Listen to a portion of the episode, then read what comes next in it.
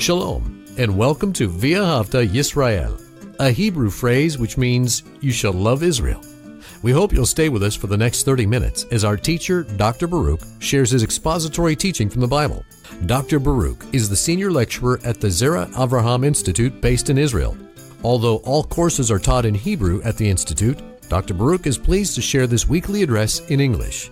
To find out more about our work in Israel, please visit us on the web at loveisrael.org. That's one word, loveisrael.org. Now, here's Baruch with today's lesson. John, in his first epistle, has written a few things concerning the Antichrist. Now, we know from our study of the Word of God that when the Scripture speaks about the Antichrist, for example, it says that he is the man of lawlessness. This means that he's against the Torah, the law of God, the commandments of God. Also, we know that the spirit of the Antichrist is that of blasphemy. But when we compare what the Bible says about the true Messiah, we find that Yeshua, everything that he did, everything that he taught, that he said, brought honor and glory to God the Father. And therefore, if we are his disciples, we are going to walk in that same spirit, that same activity, that same behavior. Messiah is not against the Torah. In fact, the Bible says, Yeshua said this himself, that he came in order that the law might be fulfilled. He also says that law will not be done away with until heaven and earth is done away with, which means until the New Jerusalem is established. Well, take out your Bible and look with me to 1 John and chapter 4. We began this chapter last week and we're going to complete it this week, God willing. 1 John chapter 4 and verse 10. Now, he's going to be speaking about love. And I've shared with you in this study of 1 John that the love of God is indeed the number one characteristic of the law. When we follow His instructions, His commandments, we are going to be demonstrating love love to God and love to others. And, and John is going to emphasize this in the verses we study in this section. Now, we need to remember something because love is indeed foundational for the Torah. Paul, for example, in the book of Galatians, he reveals the main thought of the Torah. He says, All the law, and the word Torah simply means law, all the law in one statement. He's saying, Let me summarize all 613 of the commandments that are found in the first five books of the Bible. And how does Paul do that? V'ahavta lare'acha kamoka. Love your neighbor as yourself. Now, John, he's going to say that same thing. He's going to use a few different words. He's going to emphasize that true believers, that we walk in love and we love one another. Now, that begins with loving fellow believers.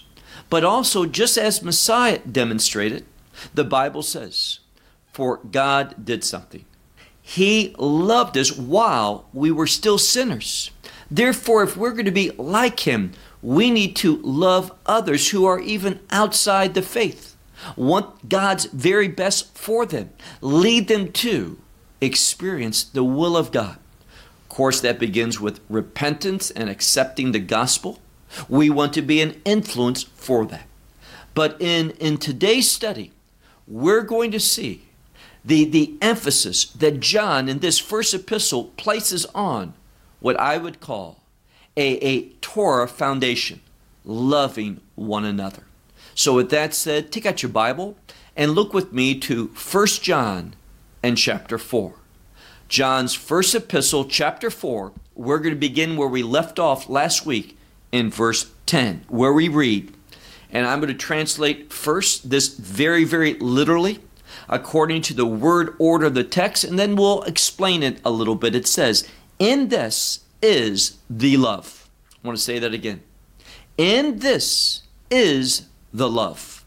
Now, we would want to say in English that the love, this is just speaking about true love, a godly love, to, to distinguish it from the love that the world thinks of when it hears that term love. In actuality, unless you know the commandments of God, you're really not going to know what love is. It's the commandments of God that teaches us our responsibilities to God and to others. Left to ourselves, there's many things we would not do, we would not think of. So the commandments of God teach us, reveal to us, manifest to us our responsibilities to God and our responsibilities to one another. Therefore, he says, love is in this. Now, he's teaching us what true love, biblical love, godly love, truly is. And he says, not that we have loved God. Now, the fact of the matter is this left to ourselves, we, we don't know how to love God. We don't see true love, a godly love, a love that God is well pleased with, and how people demonstrate their love for God especially when we look to non believers. So, the only way that we can really understand the love of God is not through some other religion, some other doctrine, but only what the Bible reveals concerning the gospel. And that's why we read here, but that He loved us. Not that we love God. That's not where love began to be manifested, defined, demonstrated, but rather that He has loved us. And when it says He has loved us, we have to understand one of the important nuances of tense in the Greek language. Now, if we would apply English tense to this, it means that God has loved us, and that's it. It's over. He has done His love, and it's completed, over, done away with. Obviously, we know that's not the case. No, the term here, the aorist for the past tense in the Greek language, speaks about love in its wholeness, love in its entirety, love in a complete demonstration. So if you want to know completely, love in its entirely, fully, then we can look and see how to understand it. And here's the example. Not that we have loved God, but that He has loved us and how did he demonstrate that love? And that he sent his son, and notice this next word his son, a propitiation. Now, if you're using a Bible that says atonement, I would strongly consider you putting that Bible aside and looking for another translation. Because the word atonement is simply a covering, it conceals sin. Now, the benefit of that is instead of God's judgment coming, atonement delays God's judgment. But if it's left in that condition, judgment will come. So, atonement has some benefits, but it's limited. What's better? Well, we see here propitiation. Now, that word is closely related to another English word, and that is redemption. Redemption pays a price so that sin is completely, fully dealt with. And it's not just covered up, but it's removed. It's no longer part of the equation, the conversation, the situation, the reality.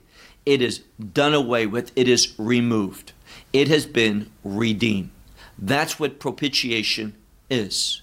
So God has demonstrated love for us because He has dealt perfectly, completely, in its entirety with the problem of sin. And how did He do that? Very simply, He sent His Son, that His Son would be a propitiation concerning our sin. Now, even though it says our sin, we're going to see something. That that work of Messiah was sufficient for all sin. If you are part of a congregation, a leadership that teaches a limited atonement, meaning this that Messiah's work upon that cross, his work of redemption, that propitiation, was only sufficient to cover up the sins and deal with the sins of, of those who would receive him. That is a false teaching. Messiah's blood is sufficient for all the sins of the world. Now, those who are going to benefit from his work are only those who believe, those who receive the truth, accept the gospel. But his work is sufficient, all sufficient. So the fact that someone would speak about a limited atonement and use that word atonement is highly problematic. That shows that they don't understand what atonement even is. So I would stay far away from such teaching. Verse verse 11.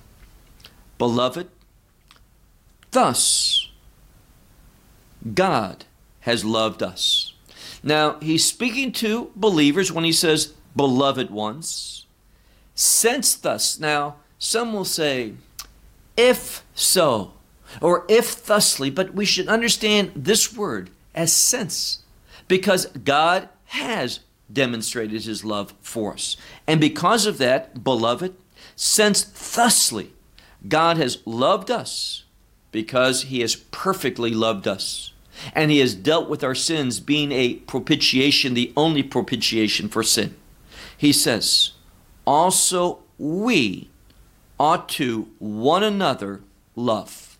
Now, I went along with the Greek word order because when we do that, see, most Bibles say we ought to love one another.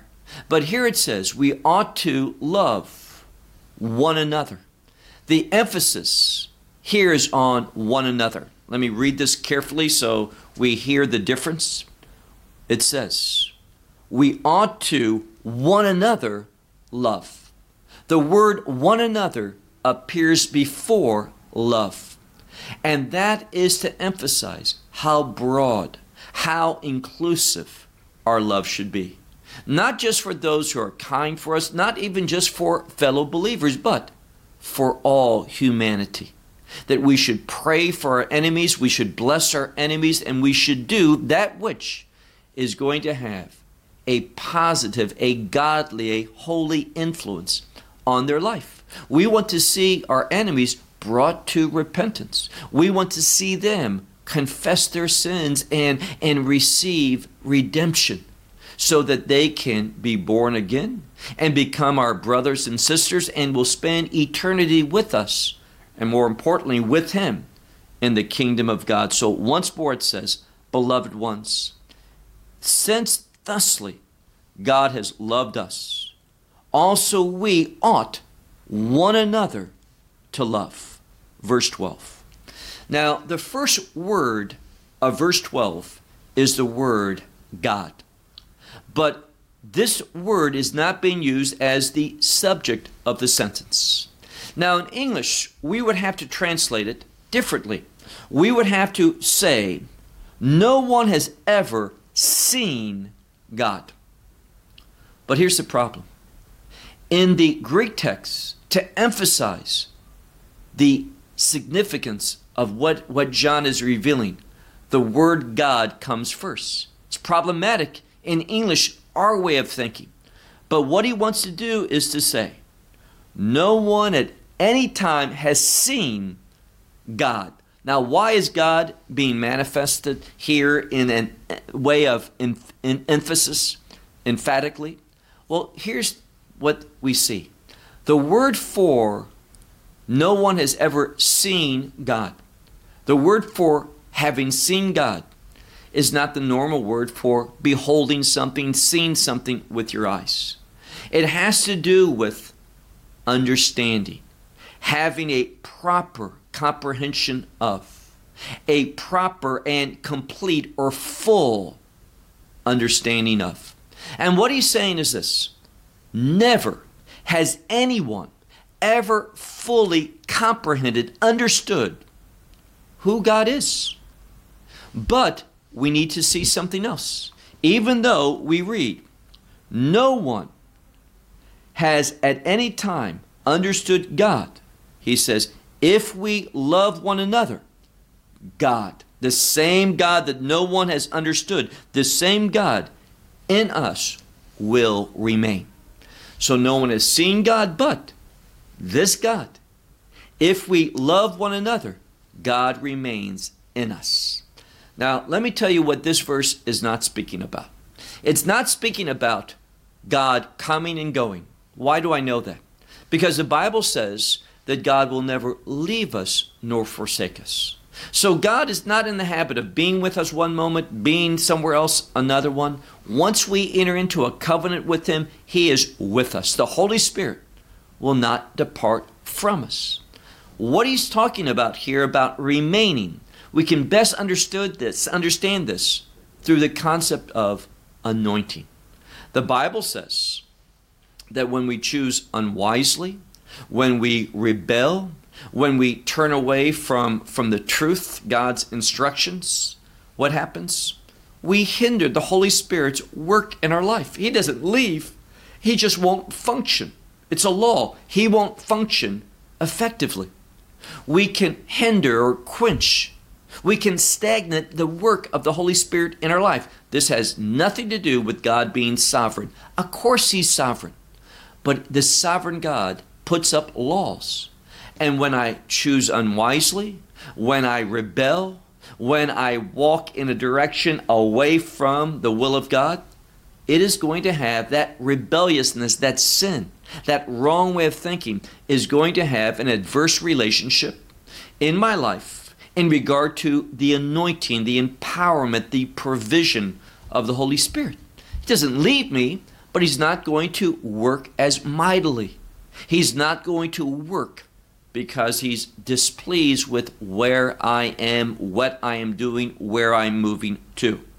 So he's speaking about here when we love one another, God in us remains. Some Bibles will say abide. Now, let me just point out that this word in the Greek language, we use the term meno. Meno means I abide, I remain. And this is a big word that John uses about abiding. What that speaks of is that maintaining the benefits of a relationship. It's not that that relationship is broken. It simply says the benefits of that relationship is not going to be experienced, known. But when He abides, remain in us, then we can expect the benefits of that relationship, the fruitfulness of a relationship with God. He says, if we love one another, God in us remains, and his love, and notice the next phrase, shall be perfected in us. Now, God's love is perfect. God's love doesn't change. God's love doesn't need to be perfected. It always is. When was God's love perfect? There was never a time that His love was not perfect. But the question is this Is His perfect love going to work in our life perfectly? His love's perfect. But will that perfect love work in our life perfectly? In accordance with what God wants it to bring about. And here again, there's a condition. And what is that? Well, that we love one another, it says. And His love, when we're loving one another, His love will be perfected. Now, His love's perfect, but the work of His perfect love will, will come to its desired results in us. That's what He's talking about here. So, if I want God's love to manifest itself properly, perfectly, properly is the intent correctly according to the will of God, then that love is going to be released. His perfect love is going to be released through me, in me, and accomplish His will when I'm walking in love, when I am loving one another, just like He has loved me. That's what He's saying here. Verse 13. In this, in this manifestation of God's perfect love throw, flowing through us, being used by him to love others. He says, In this we know that in him we remain, and He in us. Here again, this term remaining has to do with the benefits of this relationship. You can be in some type of relationship. That relationship can be solid in force, but you may not re- be receiving benefits of that relationship because perhaps something is, is violated, something that's, that's not proper that you're doing. And it's only when you submit to the terms of this relationship. The relationship's in force. But it's only when you submit to the terms of it are the benefits going to be released, that you'll have access to all the privileges of this relationship. And that's what he's saying here. So, once more, verse 13 In this we know that in him we remain, and he in us. In this, what's this? He's going to tell us that from his spirit he has given us. Now, this is a big deal because God, the living God, God Almighty, has given to us his spirit. Not some of his spirit, not a portion of his spirit, not part of his spirit, but his spirit, the very spirit of God, the Holy Spirit, dwells in me and every believer. Here again, we can quench, we can hinder, we can behave in a way that will adversely affect the anointing of the Spirit, but as a believer, He has given to us from His Spirit. Verse 14. And we have seen, and this is the word, same word we talked about earlier, we have understood. We have arrived at a understanding, a proper perception, the right vantage point. And we have seen and we testify that the Father has sent the Son, a Savior of the world. Now, remember what I said earlier. I spoke against this concept that some theologians have, primarily Calvinism, about a limited atonement. Again, if someone speaks about Messiah's work upon the cross and uses the term atonement, he really ought not. Messiah did not secure atonement for us, he secured redemption, eternal redemption. That's what we see in a few places in the scripture. And therefore, notice what this scripture says that Messiah, I'm reading from verse 14 at the end, that the Father has sent the Son. And the implication is to be Savior, the Savior, the only Savior of what? Some of the world? The elect of the world? No.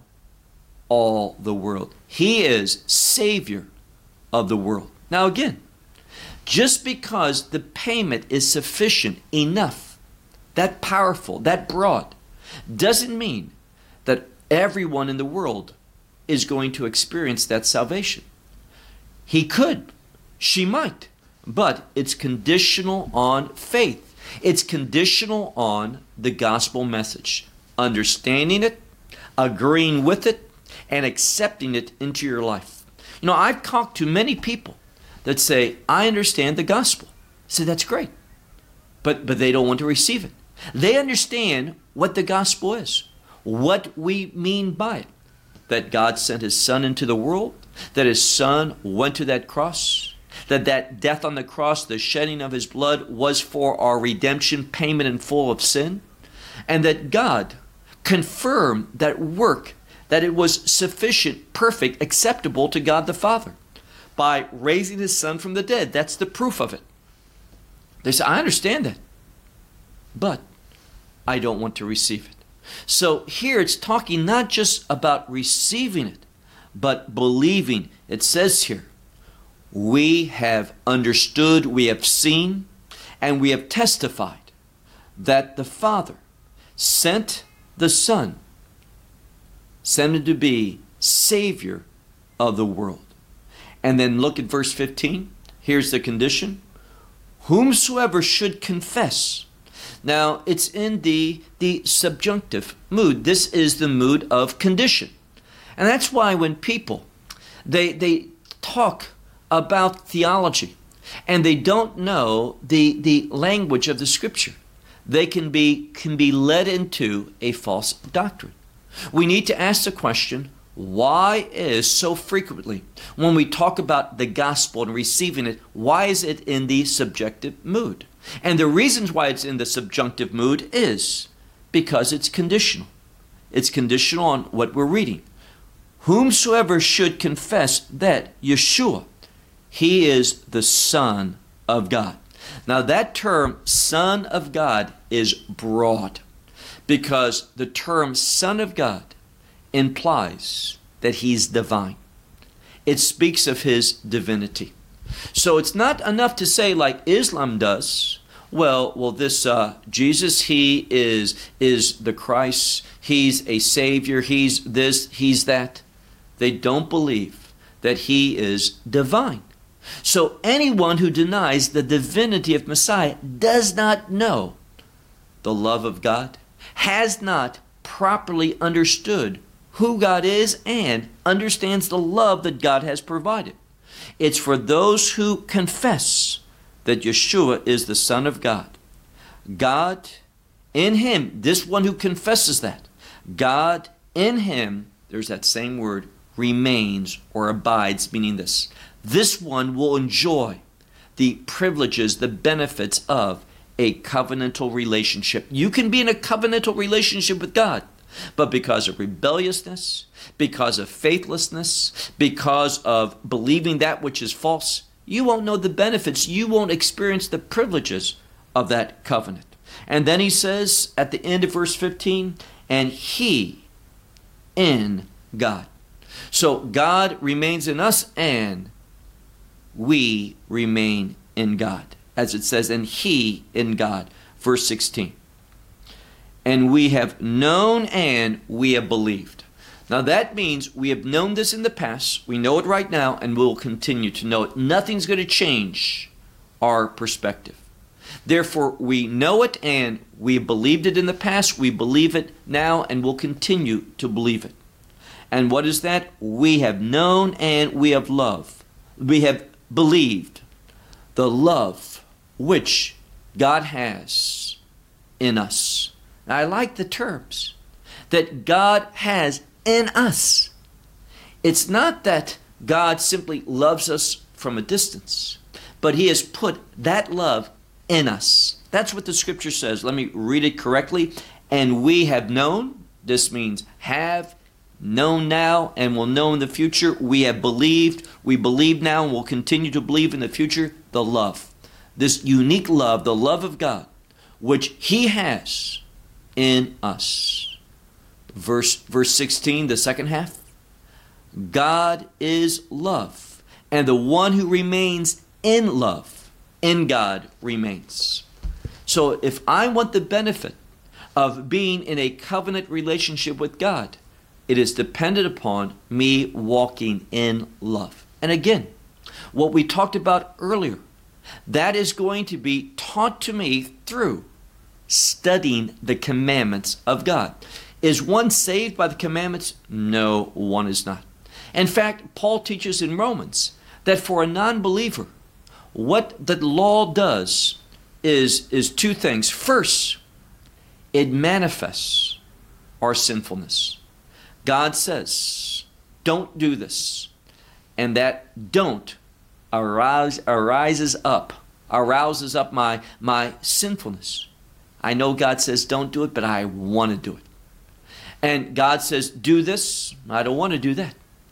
It shows my rebelliousness, my disobedience, my sinfulness.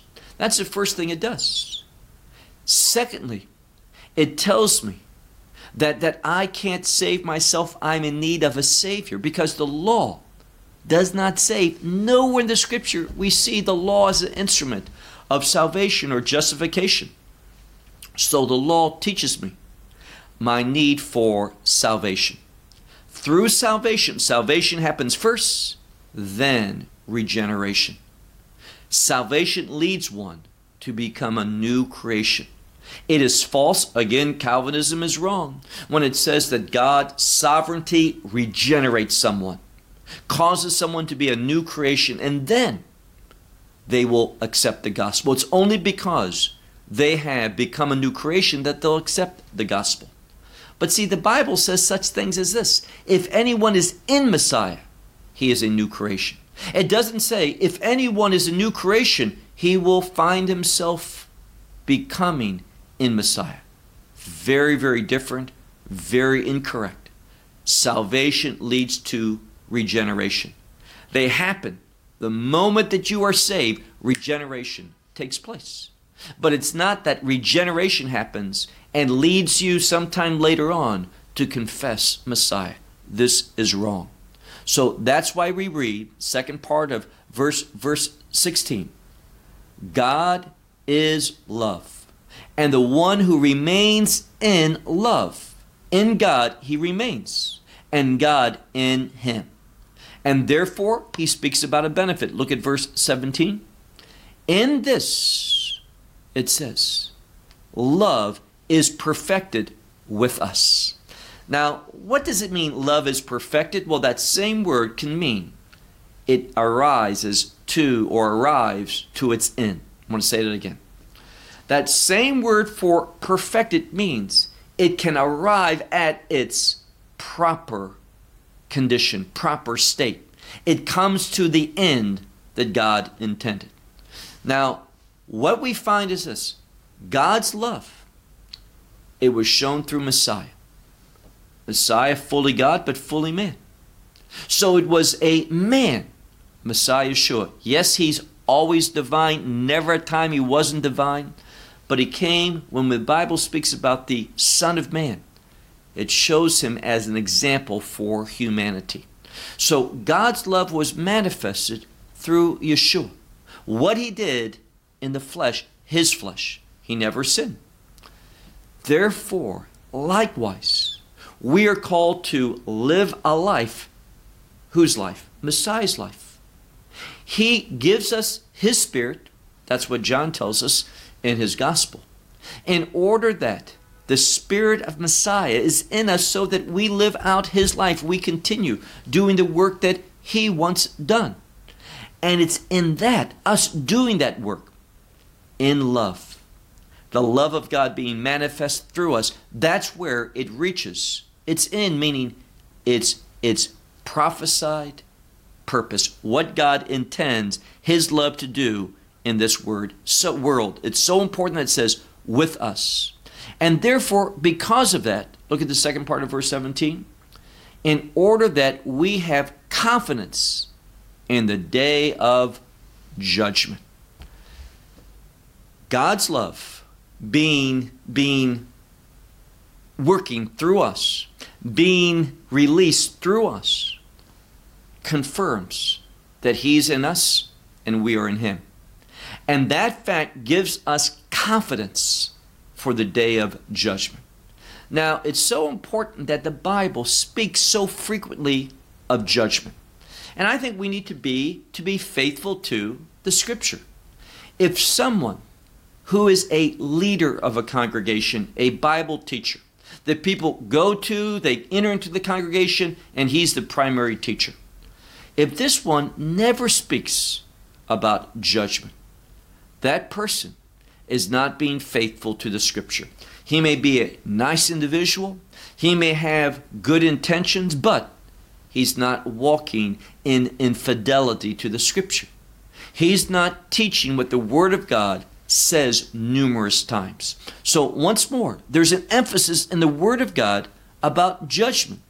And it's great to know we who walk in love, I hope that's your condition. I want it to be my condition, what I strive for. Do we fail at times? Yes, we do.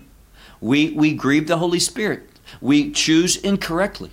We don't walk in truth. Sometimes we, we, we, we succumb to falsehood.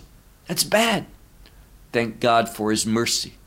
But when we are in His will, that will just gives us, as it says here, confidence. We have confidence in the day of judgment.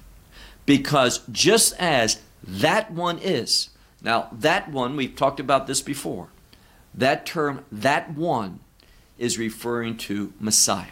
Some Bibles will not translate it literally saying that one, but just say he. But it's literally that one, and it makes it emphatic. It wants to emphasize what's being said about him in this passage, which is as, just as that one is, also we will be in this world. What a wonderful thing. Just as that one is, just as he is, we also will be in this world. That's our objective. That's what God wants us to be, just like his son. Do we ever become divine? We do not, but we can live in obedience to the will of the divine God. Look now to verse verse 18. Fear is not in love. Just that simple. When we are operating in love, there's not going to be fear in our life.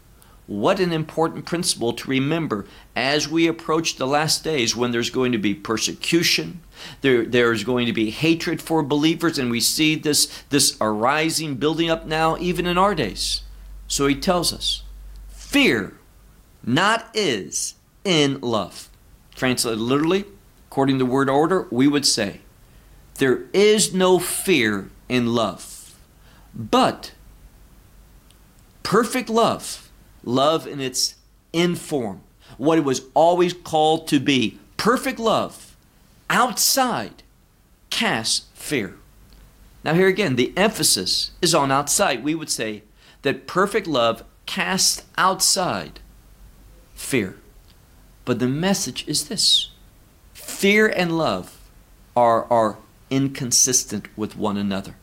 They don't have any place. When we are in fear, we're absent of love. When we are in love, we will be absent of fear. That's what he's saying. Once again, verse verse 18 fear. There is not in love but perfect love casts out fear because fear there is with fear what? A punishment. Fear has a punishment. And the one fearing is not being perfected in love. This one who is fearing he is not experiencing the perfection of love in his life, the outcome that love, the love of God, is supposed to bring in his life. He says, We love him. It says that love is not perfected in this one because we love him, but rather it is because he has first loved us. And again, in the Greek text, that word first is emphatic. His love being perfected in us, that possibility does not come about because we have loved Him, but rather it has come about because He first has loved us. And if someone should say, I love God, and his brother he should hate. Now, the, the subjunctive is being used here because it's a hypothetical situation. Now, it could be the reality for your life or my life or someone else's, but he's simply giving an example. And he tells us something in very clear terms. Look at it carefully once more. Verse 20 If someone should say that I love God and his brother he should hate, what does he say? He is a liar. Makes it very simple to understand. If you say, Oh, I love God, but but my brother I hate. If you say you love God and hate your brother, you are a liar. Now, people say, you know, it's not nice to call other people a liar. That that's not that that's not God's will. Well, apparently it is. If someone is lying, you can, especially when it's a believer who is incorrect about the word of God.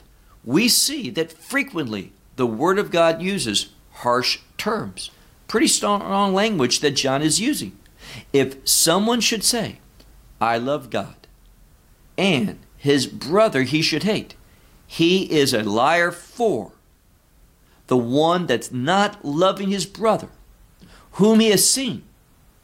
God, whom he has not seen, how is he able to love? Now, we know what he's saying. We've heard this verse many times, and it's just this.